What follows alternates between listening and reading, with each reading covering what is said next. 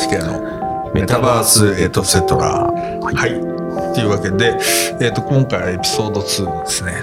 リーコとみさんをお迎えして小説 NFT の可能性を探る会をやってるんですけれども第2話。い一番最後に言ってたその透明性ってところ、はいはいはいはい。まあ、NFT の一番いいところって、うん。えっと、もちろんまあ転売された時にもちゃんとそれがなんですかねビジネスになるというか、はいはいはい。っていうところもそうだしあと何かものを作る、まあ、リーさんの場合はその文章でものを作ってるわけですけどそういう人たちが、まあ、要は、まあ、クリエイターズエコノミーというか、うん。いわゆる、その、熱狂的なファンに支えられるっていうところは、僕はすごい面白いなと思ったんですけど、まあ、今回の第2話の小説家のビジネスモデルを考えようってところ、うん。まあ非常に興味があるので、ちょっといろいろ聞いてみたいですね。そもそもね小説家っていうのがどういう職業なのかっていうことなんですけど基本的な収入源っていうのは何になるんですかね、うん基本的には、伝統的にはですね、原稿料と印税の2種類ですね。そうですよね。はい。うん原稿料っていうのは例えば文芸誌とかに書いて、はい。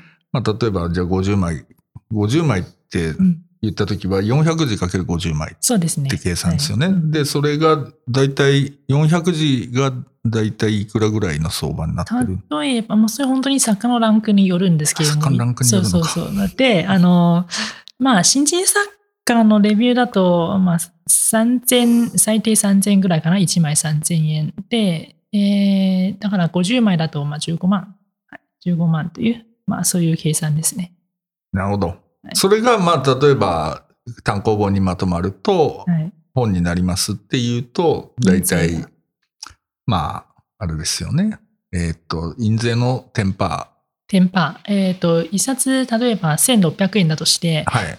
で、まあ、初版部数が3000部だとして、10%だから、えー、48万。いや、これ、びずっとそうなんですか？といや、僕すごいびっくりするなと思っていて、そうなんだよな。その小説家の方々と、まあ、今回、リさんとこういう形で話をはいして、だんだん分かってきたのが、僕が思い描いてた小説家の人たちって、うん。なんか、めちゃめちゃビジネスとして、この後もちょっといろいろ僕聞きたいことがたくさんあるんですけど、うんもっとなんか儲かってるような感じはしてたんですよ。だからそれが、例えば3000部が3万部になると、その15万が、あ、違う、15万じゃない、えっと、いくらだったんだっけ、えー、四480万。まあ、はいになるわけ。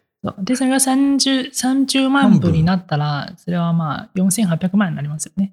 そうですよね。それが 300, 300万部になってみる。え、今ってどれぐらい何部ぐらい売れるんですか？いやいやー、いや、それって、さっきのじゃあ3000部初版で3000部だとして、はいはい、普通の生活をするのにも結構かかるじゃないですか。そうですね。どうやって食べるんですか？うん、そこは本当に、だから、今言ったその3000部っていうのは本当に新人作家には非常にリアルな数字ですよ。あの、うんなんか、決して低く見積もってるわけではなく、非常にリアルな数字で。で、じゃあ、どうやって食べるのかっていうと、もちろん本職を持ったりとか、会社勤めとかしたりとか、そんな感じですね。だから、その、新人作家のほとんどが、まあ、多分、兼職作家じゃないかなと思います、そうですよね。最初はそうですよね。そうですね。大変ですよ。大いや、普通に考えて、あの、その、あんま生々しくなってくると生々しいので、あれですけど、大体、新書とかで、まあまあ、い1万部ぐらいなんですよ。一番部。これ、うんい今の2020。そうそうそうそう。それで、だからそれ、すす1000円だとしてさ、計算していただけたらっていう感じだと思うんですけど、そうですねだから要するに総予算が、だから、だから総売上が、だから、ず増刷すればあれだけど、要するに1万部かけるの、例えば1000円だとすると1000万って話じゃないですか。そうするとそのテンパーが著者に入るっていう100万。だけど本一冊書いて100万だよ。だから何ヶ月かかってんだよ、みたいな話だそうからさ。ですよね。そういうことだからそれね、その学校の先生とかだったら、いや、いいとは言わないけど、その、大変じゃん。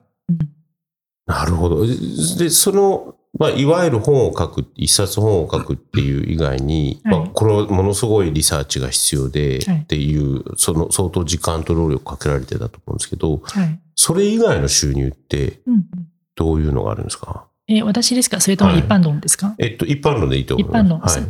それは例えば先ほどあの、浜田さんがおっしゃったように、学校の教授の大学で職を持っている方とか、あの、まあ、結構多いんですよ。まあ、昔はなんかその、えーっと、夏目漱石がなんかその、もともとはその大学の教授でしたっけ？で、その作家になったみたいな。で、今は作家はずやって大学の教授になるみたいな、逆漱石というパターンがよよく言うんですけども、ねそう。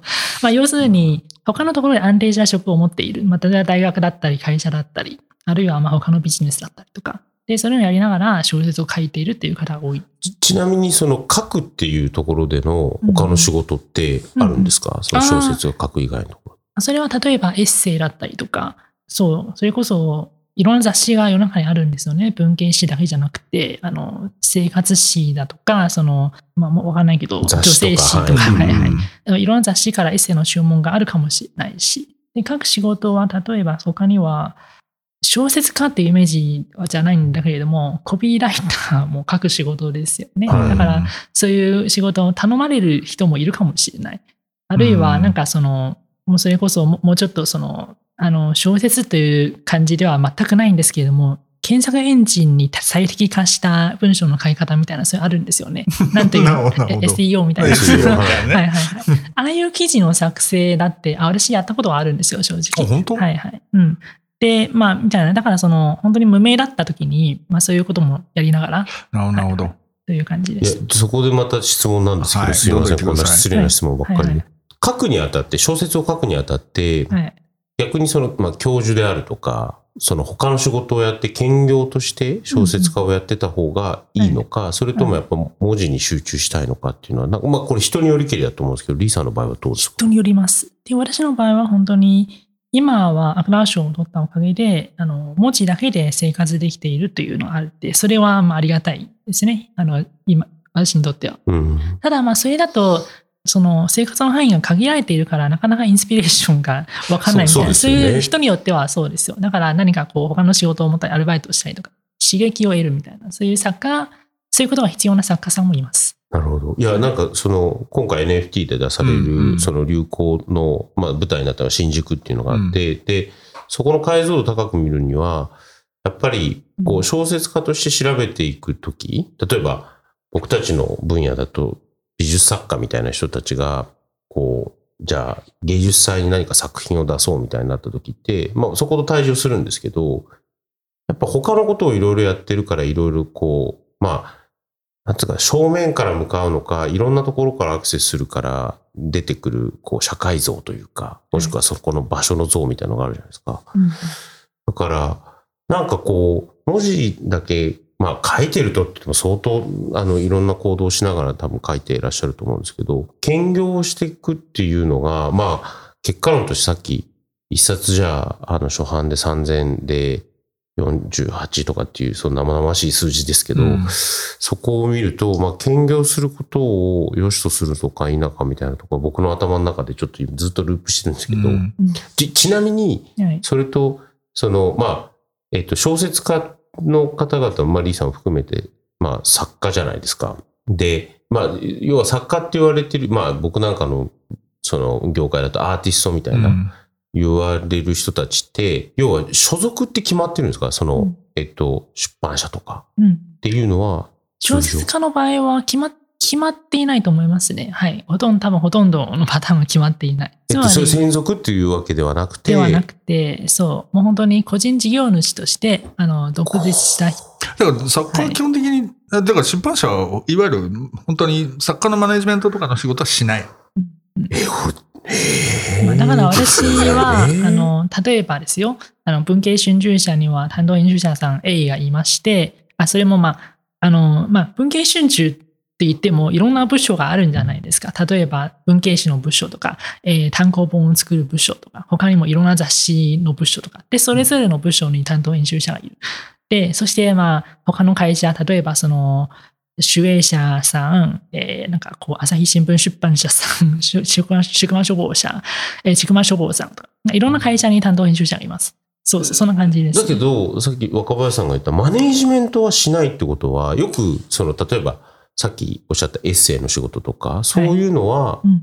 通常というか、その、例えば音楽アーティストとかだと、どこでライブやりますとか、はいなんとか主題歌歌ってくださいみたいのは、マネージメントがいて、はい。成り立つわけじゃないですか。まあ、うん要は仕事取ってきて、いや、これでっていう、いや、これはやりたくないとか、これはこうやりたいとかっていうのがあるじゃないですか。そういうマネージメントがないってことですよね。基本はないんですね。はい。もちろんその、出版社の担当編集者は、ある程度のマネジメント業務をやってくれるんです。例えば、どこどこから、どこ、どこどこの出版社が、まあ、新しい本を出したので、リー・コトミさんに検本したいと。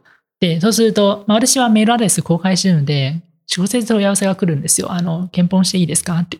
で、でも私は住所を知られたらまずいんですよ。だから、あの、ちょっと、A, A 社に送ってくださいっていうふうにお願いして、で、A 社、A 社に送って、で、A 社の担当編集者が、まあ、ちょっと転送してくれるみたいな、そういうことをやってくる。いやー、ちょっと、そういや、だからそう、だからん僕らとかでも、その、結局、作家は全員、基本フリーランスなんですよ。うんなので、で要するに雑誌で原稿頼みますとかって言ったら、うんまあ、それこそ今だったら、ツイッターから DM 送ってみたらみたいな話だし、昔はね、文芸年間っていうのがあって、作家の住所と電話番号とか載ってたんで、それ見て電話かけたりとかっていうのをまあしてたんだけれども、さすがに最近それまずいんで、その単行本出してる出版社の担当の人に連絡して、連絡先教えてもらっていいですかとか、あるいは依頼をお送りするので転送していただいていいですかみたいな感じで、それで直接、その、OK が出たら、その作家さんの方から連絡するようにしますとか、まあ、あるいはその担当編集者を挟んでやり取りするとか、まあそういうことはあるんだけど、そういう感じなんだちなみに、そう、アートの業界とかだと、はい。大体作家が所属してるギャラリーがあって、うん。で、ギャラリーの人が全体的にマネジメントするんですね。だから、逆に言うと、どの仕事でもそのギャラリーを通して、まあもちろん、その手数料としてのパーセント、まあうんマネジメント料っていうのは取られた上で、仕事が発注されるっていう。じゃあ、その小説家のビジネスの中には、そういうシステムがないってことですね。基本的にはないと考えていただいて結構です。はいいや、すごいですね。すごいよね。とはいえね、ある種の互助会っぽい感じはあって、俺はあんまりそういうサークル入ったことないですけど、例えば割とその名前のあるエッセイストとかって各社に担当編集者がいたりするじゃない。で、それこそ例えば本当にあの、本当にその作家さんの例えば身内で不幸がありましたとかっていうことがあったとすると、担当編集者がわーっと出てってお葬式の手伝いするとか、そうそういうことをやったりとかっていうことはあったりはするのよ。その、先先先輩とかがそういうのをややってたりしてたことはあるので、そういう意味で言うと、まあ、犬やかな互助会みたいなものでは、だから担当編集者同士も仲良かったりとかっていうこともはいあ,、ありますよね。だから。古き良き人人間関係ですそうね。そうそうそうそう。ちなみに、その、じゃあ、えっと、リーさんが、その、新しい作品を作りますと。で、はいこれ、どこで出版しようっていうのは、自分で決めます。自分で決めるんですね。はい基本的に、例えば作品が1本出来上がったと。じゃあ、この作品は多分、まあ、A 社の方がちょっと雰囲気合ってるのかな、B 社の方が雰囲気合ってるのかな、まあ、で自分で考えて、じゃあ、じゃあ A 社にしようって、まあ、担当編集者に送って。あそういうやり方してるんですね。そうですね。あまあ、そこはちょっとね、いわゆる純文学業界と、いわゆるそのエンタメ文学業界とはまた違うんですよ。でそっかエンタメ純文エンタメ文学業界だと割とその依頼されて作品を作ることが多いみたいですけれども。あ、なるほど。こういう作品かやりませんか？みたいな話があって。こういうテーマでちょっと何枚書いていただけますか？みたいなね。うんで、純文学業界は基本的には自由ですよ。あ、そうなんだ。次に好きに書いて出来上がった時に終わらせてくださいという。あ、そうなんだ。それなんか、それこそ、どっかで、それこそなんかパーティーがあって、その作家さんが、うんあ、じゃあ担当編集、いろんな編集者がこう集まって、はい。次はぜひうちで、みたいな話もあるじゃないですか。で、そうなった時は、例えば単行本一冊お願いしますみたいな、例えば長編小説で一冊とかっていう話が仮にあったとすると、じゃあまあ一応それ念頭に考えますみたいなことになるんですか？それとも別にそれは、あーってぜひぜひって言って、ぜひぜひのままなのか、その辺ってどうなんだって契約も特にしないですよね。あ人によると思います。まあうんそっか、人によるのか。まあ、私はもちろん、ま、真面目に、あ、じゃあ今度ぜひ書かせていきますって感じですけどね。そうそう。うん。ただまあ、ね本当にその、書くペースがどうなのか、まあ一定しないんじゃないですか、創作っていうのは。そうだね。そもそも、なんか1日絶対2センチ書くみたいな、そういう、あるいは1日絶対4センチ書くみたいな、うんそういうことができる人はあんまりいない。だから、うん結局いつできるか、作家本人だってわからないわけだし、あんまりうかつに約束はできないという。そうか、そうか、はいそうか。なるほど。それで、あ、あできた、できたって言って、そこから、じゃあ、あそこ売ろうかなとか、あそこに話持ってこうかなっていうのを考えるっていう感じなんですか？という感じです。なるほどね。すごいいや、な。なんか今の話を聞いてると、ますます NFT に、うんこう、少し可能性を感じるっていうのは、すごく僕思いますよね。まあ、透明性がありそうでめちゃめちゃ不透明じゃないですか。うん不透明というか、プロセスが、まあ、要は相当な場合分けがされる。要はどこの出版社で。うんで、それも、ロイヤリティというか、その、あの、印税のパーセンテージも多分条件提示が少し違ったり、もしくはプロモーションとしてとかネットワークで、例えば南部どこの本屋さんで売ってるとかっていう情報もこう、まあ基本わかんない。基本的にわかんない。わかんない。いやーまあまあなんなら自分がこう、例えば3000部吸ったとして何部売れたかも基本的にはわからないです。まあそうですよね。はいあの、売り上げに対する、その、ロイヤリティになってないから、基本的に吸った分っていう話だもんね。いや、それちょっと NFT にかけて質問したいんですけど、はい。NFT の場合は、うんはい。例えば誰に読まれたかとかうんわかるじゃないですか。わかりますね。で、そこのなんかこう、まあ今までのいわゆる、えっと、小説家としてのビジネスモデルだと、うん誰にどれだけみたいな、あの、数字がわかんないところって、はいなんかこう、出したものが、もちろん芥川賞取られたり、そのいろいろこう、賞を取られてたりとかっていうので、社会の中でどう評価されてるかみたいなのわかると思うんですけど、うん NFT にやっぱりこう可能性を感じるのって自分が作った創作物がどういう反応を得てるかみたいのは、やっぱ結構期待しているところはありますか、あ、それはあると思いますね。いわゆる文系史みたいな、純文学の文系史みたいなところで小説を出すと、基本的になんか、まあちょっと村っぽいところがあるんですよね。うんはいいわゆる純文学界隈とか、うん出版界隈、文学業界みたいな。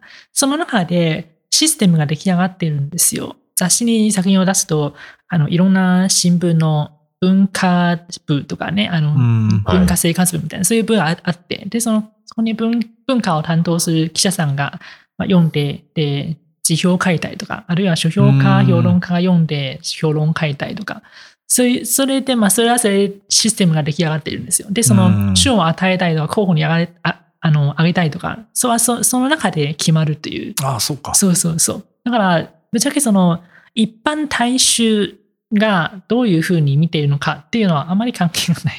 そっかそっかそっかそっかそっか。うん。で、でも NFT は、まあ、今回、例えばこのプロジェクトは、すごい、まあ、生々しいといえば生々しいんですよね。あの、出したら別にそういうシステムの中に、既存のシステムの中に入るわけではないんですよ。うんあの、いきなり市場に出すわけですよ。そっかそっかそっか。で、それはすごく期待もあるんですけれども、なんか傷つく結果になる可能性もある。うん。まあでもそれってどうなんですか？それこそ、割ともう本当に、要するに紙の本しかなかった時代っていうのは、まあそういう意味で言うとかなり、その、まあさっき村っておっしゃいましたけど、そそこの中に、まあいい意味でも、も悪い意味でも守られてたっていそうところはあると思うんですけど、まあそれが例えば本当にインターネットに関わるようになっていくと、うんまあそれこそソーシャルで活動しなきゃいけないとかってなると、割と無気味でというか、なんかそのうん裸の状態で素の自分としてもう出てかなきゃいけないみたいなことってあるじゃないですか。で、それ出てくとまた、まあしょうもないいろんなこと言ってくるやつ、お前誰やねんみたいなやつが いろんなこと言ってきたりもするじゃないですか。SNS でね。そう、SNS は特に。はいはいで、そういうことっていうのが、まあ必然的にちょっとそのインターネットに関わるとついてきちゃうっていう。うん。で、それはその透明性みたいな話の、はいある意味逆の問題というか、そ透明すぎる。そうそう、それと引き換えにやっぱそういうものもう、なんていうのかな、背負わなきゃいけないっていう風になってきちゃうと思うんですけど、その辺ってやっぱりど、どういう風に、うん。その、これまでどういう風に対処されてきたかっていうことと、うん。あんまりそこは結局正解はないと思うんですよね。だってその一人一人がいわゆる読者あるいは一般大衆あるいはインターネットというものにどう向き合うかっていう。うんで、本当にその、まあ、例えばだから今でも全然その SNS とかやらない作家さんだっているし、たくさんいるし。で、それ、まあ逆に SNS を逆にその有効活用して、その PR のプロモーションのツールとして使っている作家さんだっているし、うん。で、中では NS SNS で、まあ、なんか戦っている、うん。はい。うんあの、人だからだっていると。うん。だから一人一人違っていて、全然その正解みたいなものはないと思います。はい。でそその時でも、あの、リーさん自身はなんかうんうん。ど、どういう苦労があったとか、どういうメリットと、なんかそのデメリットみたいなことで言うと、リーさんの個人の経験で言うと、どうどういうことになります？そうですね。SNS が何がいいかというと、読者のか、読者はまあ簡単に感想を上げることができる。うん。で、そうすると、そこで検索すると、まあ、自分の作品に対する反応が拾えるというところ。うんだから、そのデビュー初期は割とよく、いわゆるエゴサをしてたんですね。読者からの反応が欲しくて。うん。でもなんか、まあ、でも、そういうことをしすぎると、しすぎると、やっぱりちょっと疲れるというか、うんそう。結局自分にできることは、創作、小説を書くことなので、ね。うん。そこにもっと専念した方がいいんじゃないかなというのが最近の考えです、それってでも、あれですか、SNS 上でいろんな人のコメントを見たりとか、感想を見たりっていうのは、はい。なんか、どう言ったんですかね、役に立つ立つんですか？役に立つというよりかは、うん、多分役に立つかどうかという尺度で考えると、あ多分役に立たないと思いまあ、す。そう。うん、ただ、嬉しいんですよね。本当に自分の作品が読まれているというそっかそっかそっか実感が。うん。なるほど、なるほど。うんそっか。まあ、それはなかなかやっぱり持ちづらいですもんね。その、うんこれまでのシステムね。そうそうそう。本本が出来上がって書店さんに配本されて、それもしなんかその、例えば重版とか多分ほと、まあ今はほとんどないんですけど、重うん重版。で、重版も書かなかったら終わりっていう。うん そうそうそうそう。そうそう。なんかこう、とにかく投げ込んだと。はい、投げ込んだと。石を池の中に投げ込んだ。げ込んだで、うちょっとさざ波があるかないかみたいな。そうそう。重版ってそういう感じなんですねほとんどねでそう、売れな、うんうん、そう。だから、まあ、うん売れ続ければ重版かかってくるっていう。話。なんかでも僕、まあちょっと僕の中では答えはないですけど、あの、前回の、もあの、エピックとはいバンドキャンプの時に、あの、YouTuber のマイゼンシスターズの話、ちょっとしたじゃないですか。っていう、まあ、マインクラフトに特化した YouTuber がいるんですけどあの人たちの本って24版とか、う、24釣りとか25釣りとかだうん。それはマインクラフトの攻略本、攻略ゲームの攻本なんですだからもうんもちろん、うん。それがまあ文芸と比べちゃいけないところがあるんですけど、はい。すげえな、みたいな。どんだけ売れてんだすごいですよ。そう。いやはいそれって、その、もちろん物語としてあって、物語として、まあ文学としてあって、で、文学ってものって、まあ場所性があったりとか、人間性があったりとかってあるじゃないですか。うんで、まあコンテンツ作ってる人間からすると、それが、例えばまあ、文学から映画になったりとか、もしくはまあゲームになったりとかっていうのもあるかもしれないですけど、うん。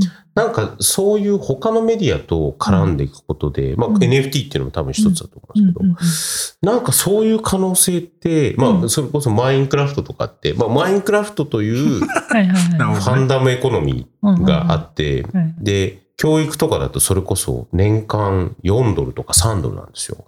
めちゃくちゃ安いんですよ。もっと安いかもしれない。なんだけど、その中でいろんな人がハンズオンすること、まあ、いいろんなものを作っていくことで、うん要は、そこの、まあ、なんていうか、持続性があると、経済的持続性があるっていう感じを思っていて、うんなんか、まあ、わかんないですけど、僕、そういうふうに、その、文芸っていうのを考えると、なんかいろんな可能性があるように、いや今日すごいびっくりしたのが、うん。マネージメントがいなかったりとか、うん。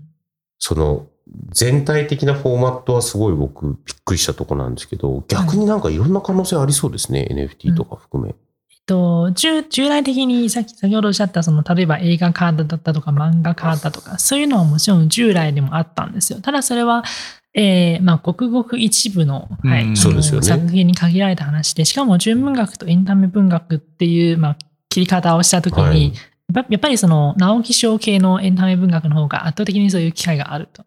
はい。うん。で、純文学はほとんど、まあ、全くないとは言わないんですけども、あんまりないっていうんですね。うん、あの、いいわゆるメディアミックスの機会。なるほどで、。そういうメディアミックスは基本的に先方が、例えば映画監督、映画制作会社が、この作品映画化したいっていう時に、まあ、オファーしてくる。あるいは、オーディオブックってなるんですよね。はいオーディオオーディオブック化したいっていう会社があって、出版社にオファーしてくる。あるいは翻訳出版、えー海外の翻訳、海外の出版社が、えーまあ、この、この本を何々語版のを出したいっていうう。んで、そういう、そういう、そういう時に、まあ、翻訳エージェントを経由して出版社にオファーすると。基本的に受け身ですよ。あの、うん作家側、そして出版社、受け身で。そうですよね。そう。まあ、基本ぼんやり待ってると。うんうん。なるほそう。ど。まあ、売り出すこともたもちろんあるにはあると思うんですよ。いろんな機会で。多分、ただまあ、基本は受け身です。うんはい。いや、そんな中で、はい。その、まあ、今回リーさんは NFT やられたわけですけど、その作家側の方から新しい、まあ、これは別にビジネスとしてだけではなくて、はいその表現の方法、これはまあ、はいリーさんの場合だと SNS いろいろやられたり、まあ、YouTube とかノートとか、うん。Twitter とかっていうのもそうだと思うんですけど、はい。なんかそこにこう、まあ、マネジメントがいないからこそ戦略的にというか、うんもしくは自分の興味関心がいろんなところにあると思うので、はい。そういうなかなかこう、重版がかからないみたいなところも今の時代、紙のメディアだと。はい。そこでなんかこう、動き始めている作家さんとか、そういうのは結構多いんですか、えー多いかどうかはちょっとわからないかな。まあ、だっても、動いてもいいと思いますよ、本当に。例えば、さ先ほど、まあ、メディアミックスは結構、まあ、受け身だというふうに申し上げたんですけども、今回は、う受け身じゃなくて、あの、まあ、ししなんかその、まあ、自分から動き出すっていうふうにね、なんかその、おある種、まあ、朗読スキルのある種のオーディオブックみたいな。そうですよね。そう,、んそういうふうに自分から仕掛けていくメディアミックスみたいなものを仕掛けていくと。そういうことを NFT はまあできると。うん割とやり方は自由にできるというところがまあいいんですよね。なるほど、なるほど。なんかそういう、なんつうんだ、まあ映画化みたいなのっていうのは、まあちょっとスケールもでかい話になっちゃうので、うんはい。まあいい、ほら、要するに、それ、一人説得したら話が動くって話じゃないから、なかなか難しいとは思うんですけど、なんか、そういう形でもうちょっとこう、自分の作品みたいなものの可能性をこう、いろんなメディアで、その、広げていく。で、それがまあ結果的に、えーまた新しい収入源みたいなのが作られていくみたいなことっていうのは、リーさんとしてはやっぱりやっていきたいっていう感じはあるんですか？やっていきたいですね。うんで、プラス他の表現者とのコラボレーションみたいなものあもすごく興味がある。はい。だから今回は、えー声優の榎本さんに、はいえー朗読していただいたんですけども、まだもともともと私、もともとの私のファンも、まあ、興味を持ってくるかもしれない。で、プラス、あの、あ榎本さんのファンも興味を持ってくるかもしれない。かそっかそっかそっかそっかそっか。はいそういう、まあ、なんか、シナジーっていう、シナジーねなんかビジネスパーソンみたいな感じいや、でもそうか。でもそれはそうですよね。うんだからそれミュージシャンとなんかコラボしてみたら、そのそれぞれのファンがうんある意味こう、それぞれの、要するに自分たちが知らなかったコンテンツにまあ出会っていくみたいな可能性にもなるっていうふうなことですもんね。なるほど。それはでも面白いですね。うんそういうのはでもやっていけるといいですよね。はい。うんなるほど。いや、面白いでしょ、出版。いや面白い。全然知ってるというか、頭の中で描いてきたものと違いすぎて。誰、誰をイメージしてんの？僕なんかわかんないですけど、松本清張？みたいな人？なんか、とにかく豪邸住んでるイメージですよね。うん、豪邸でめちゃめちゃでかい木のテーブルがあって、ちょっと猫がいて。いねえわ、そんなやつ。あ、いないですね。もう今いないんじゃないかな。わかんない。村上春樹先生とかそんな暮らししてるかもししてれない。んですかね。立派なおおりって行ったことあるんですよ。あ、本当ですか？取材で行ったことあって。かっこいい。北欧の家具ああ、そうですか。